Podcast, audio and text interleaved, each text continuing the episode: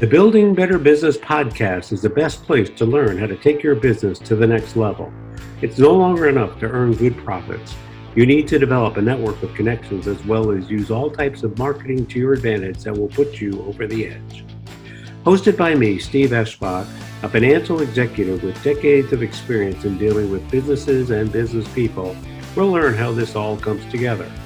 Join me and my expert guests as we delve into the many facets of owning the business and how to become a good, caring business owner. Listen how making a difference in your community can attract all sorts of clientele, which in turn will build you a better business. Greetings of the day, my fellow listeners, and welcome to another edition of Building Better Businesses. My name is Steve Eschbach. I am your host. I also own a business called Transworld Business Advisors, which is a mergers and acquisitions firm that deals in small to middle market businesses out there. And uh, I'm delighted to uh, extend an invitation and have Lars join us here. Lars is in the commercial real estate space. He's going to have an opportunity to talk a little bit about his background and uh, you'll get more information as this progresses. But I want to thank you, Lars, for joining us and uh, give us a brief background uh, overview of who it is you are. I see something in the background there, but uh, tell us more about yourself. Yeah, for sure. And it's interesting that you mentioned, you know, mergers and acquisitions. I came into real estate working for uh, as a corporate strategy and development guy and over 7 years we acquired like 42 businesses for a public company. Before that, I worked for a valuation consulting company from the guy that actually wrote the book on valuation consulting. So we we have some some similar sort of backgrounds. And so I got into real estate in 2007, you know, right before the market shifted quite a bit. It was starting to show signs in other parts of the country. I'm actually in residential real estate, so a little different than than commercial. And uh, I decided, you know, because I wanted to be a good husband and a good father, I decided to go the the business building rather than sort of being a real estate agent. So I built a highly profitable, systems driven business that would allow me to still help residential buyers and sellers, but I didn't have to be the one working evenings and weekends. You know, traditional success as a real estate agent is seven days a week. So if you're selling, you know, a couple homes a month, which is only about one to two percent of agents out there, you're working every bit of seven days a week. And it's even when you're not working, you're working because you're stressed, you're sort of texting, doing emails, like all the insanity that we do as real estate agents. So the motivation after I scaled from, you know, my first year, I sold my first full year, I sold 44 homes, which is like 0.5% of production in terms of my rankings in our MLS. And that was my first first full year, but it sucked. It was awful. It was super stressful. And I definitely wasn't showing up at home uh, like I wanted to show up. So I grew every year from 2008 to 2014. 2014 sold 410 homes, oh, wow. uh, and I worked like 42 days that year, which was super cool. So I went from $18 an hour my first year in real estate when I kind of all the expenses and hours kind of shook out to $2300 an hour in that that year 2014 and ran it pretty sustainably and profitably one day a week you know for 6 7 years and so my motivation now is through real estate B schools to help others that have achieved at a high level, but they don't know how to apply business principles. Like when you go into value a business or sell a business, if it is 100% dependent on the owner, the value is probably close to zero. You know, so every agent's business, it's not a business, right? It's just a practice and it, it doesn't have any sustainability in it. So that's me. I crack a smile at your comment there because I was involved in a number of chamber groups of business owners. And one year we asked ourselves, what topic do we want to talk about? And the topic that resonated by far among anything was succession planning. Because exactly as you said, many of these business owners were the business. Mm-hmm. And if they went away, then unfortunately their business was going to go away. So we're going to talk more about that. But let me repeat so that I understand what you said. You sold 410 homes and you worked 42 days. Is that right? That's right. Yeah. So 2012 was the last year I sold a home myself. January 2012. That was the year we did about 248 transactions. And then a couple years later, we did over 400. And I just committed to helping buyers and sellers at the highest level. So, doing a better job than any agent in my market could do to help a buyer or a seller, but just to do it in a way where I didn't have to do it myself personally. So, if you break down, and this is the same for any business, there's probably a dozen jobs that every business owner has to do in order to be successful. So, if you're a solopreneur, you're doing all of these different roles yourself and they're all the same for every business right? You have to generate a lead you have to have a conversation or an email sequence or a text sequence or video sequence. You have to commit to getting that person to sit down for some kind of sales presentation get them to commit to do business with you then deliver on the promise that you, that you made in the sales process. You know get them to a point where you actually get paid. And for real estate agents it's weird. We only get paid after we do all of the work. And so it's it's a little bit different of an environment but that yeah so that was the motivation was to build it out in a way where you know it could have a life of its own. And i know most of our listeners including myself want to know more about the details but let's do something different. Let's rewind lars's videotape. Let's go back to your childhood and uh, tell me a little bit about that. Where did you grow up and uh, what kind of influences you had back then that kind of got you to where you are today yeah, so actually, so I live in Charlotte, North Carolina now. When I was 28, I moved from New Jersey. And, you know, when I really look at like the biggest influences that I had in business, it had to be my parents. So they divorced when I was four and they moved from Sweden. So I'm first generation uh, Swedish American. They moved from Sweden to straight up E Myth, like entrepreneurial myth. I'm sure your readers have consumed Michael Gerber's E Myth Revisited. And so my dad was like, if you can imagine like the hair colorist on a stage like that's the thing that he loved and he got paid a lot of money to do. Like the michael jordan of hair color sounds totally strange but this was my dad in sweden. So they moved to the states to start their own business and you know instantly in in all the stuff you know. So when my dad was the platform artist he had all the people helping him with all the details getting the clients ready for hair color or whatever the stuff is and it exists in every business. But now he comes to, to America to start his own business and he's opening up early in the morning. He's ordering supplies. He's, you know, reconciling the books. He's sweeping. He's, you know, now he's washing here He's cutting here You know, he's doing all the things. Very little of his time is spent doing the one thing that he loved doing. And so it's this myth.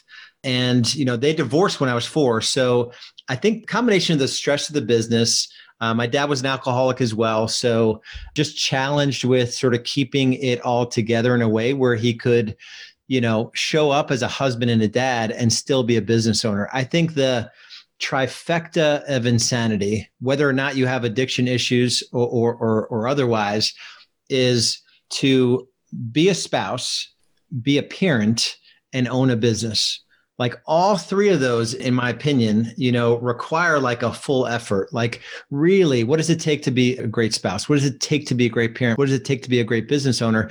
And that's not even counting like we have physical bodies to tend to. We have spiritual you know parts of us and our emotional well-being. And so just watching him, you know, he drank until I was 15 years old and and sort of somehow managed to keep the business going, but had nothing to show for it, you know. So he just never had any freedom whatsoever, never had any monetary freedom, but even just being free, like just free and free from stress, he just didn't have it. And so, pretty sad at the end of his life. You know, I remember when I was leaving, you know, he had just passed away and I just said goodbye to him and I left with a small box of his belongings from the facility that he was in. It was like in a um it was hospice, but it was attached to the facility that he was in for like a few years and not that monetary or accumulation or any of it but there was only two people that i had to contact wow. like only a couple people that i had to contact to let know that my dad had passed away and his entire life was in a small box so that just really sort of confirmed the the fact that I didn't want the business to get in the way of me doing the things that matter more in life. At the end of the day, like you can't take your money with you. I know I'm going to die with money. I'm not going to live a different life if I make more money. But it seems like business owners, they just don't figure out how to get their business on a trajectory where it can actually allow it can help them live a more meaningful impactful life versus you know just constantly giving too much energy and time to the business how old were you when your father passed away by the way I was so he had a stroke in 2009. So that was 1973. So 27. So 36 when he had a stroke. So I was 41 when he passed away. Essentially, he had a five year death. I mean, it was the saddest thing ever. He had a stroke that took him out in 2009, but he didn't pass away until until 2014. So I get a sense, Lars, that you kind of recognize some of these issues even before that, because I don't know, I just got a sense by what you were saying, uh, how you were balancing the three elements. You're uh, being a husband, being a father, and being a business owner sounds like that might have been instilled in you more in the formative years, maybe even younger before he passed away. And, and how did that frame your schooling and eventual college education and then getting into your first job right out of college? Yeah, so that's a good question. So my I think with all the chaos and insanity of having parents divorce at, at age four, I definitely chose the path of achievement and getting it done. You know, so my mom never had to remind me to do my homework. I was always on point with getting my homework done. And this dates back to like, like probably not second and third grade, I was a little off the rails. First grade, I was hanging out with guys that did not end up in the right place. But there was a teacher, I think, in the second or third grade that got me kind of in the right ballpark. And then I kind of excelled from there. But I think it was that mindset that everything. I was going to do what was in front of me the best that I could do it. And so I went to engineering school, but I never really spent time as an engineer, you know, but I knew that like doing that as good as I could would lead to the next thing. And it did. And then I got into Wall Street from, you know, being an engineer. So my first job was counting light bulbs like energy conservation project for a utility company. So we like the subsidiary that would go out to the big businesses and schools and help them save money. So either counting HVAC units or counting light bulbs in schools and hospitals. And it was it was horrible. And I worked for a guy that was in his mid 50s and he was right there next to me doing the same thing. And I'm like, there's no way I can do this for as long as Don. His name was Don. There's no pocket protector and all. I'm like, there's no way that I could do this uh, for as long as Don did it. So yeah, and then I worked for Bear Stearns in investment banking, and there's another guy there that had a seven-figure bonus one year, but the guy was like 150 pounds overweight. He was living in the office 100 hours a week. His name was Fred. Uh, so I remember Fred. And then I left there to go to Curtiss-Wright, and there was a guy, George, who had spent 33 years with the company and finally got to a point where he was successful and bought his retirement home, $2 million home in Hilton Head, South Carolina. And uh, he finds out he has pancreatic cancer and he dies in four months. So here he is in like his mid 60s, just reaching a little bit of, you know, enjoying the fruits of his labor. And I'm like, there's no way I could do that. And so that was the ultimate trigger that got me to do something for myself where I can sort of kind of dictate in a way the effort I put in, you know, allows me to make the money I want and have the freedom that I want. So you and I could go on and on and on because I have utility business, I have investor relations business, so I can relate to your Wall Street experience, but we're not going to go down there. So you went from engineering to Wall Street, then you got into commercial real estate or you got into residential real estate, my bad. So how did that transformation happen?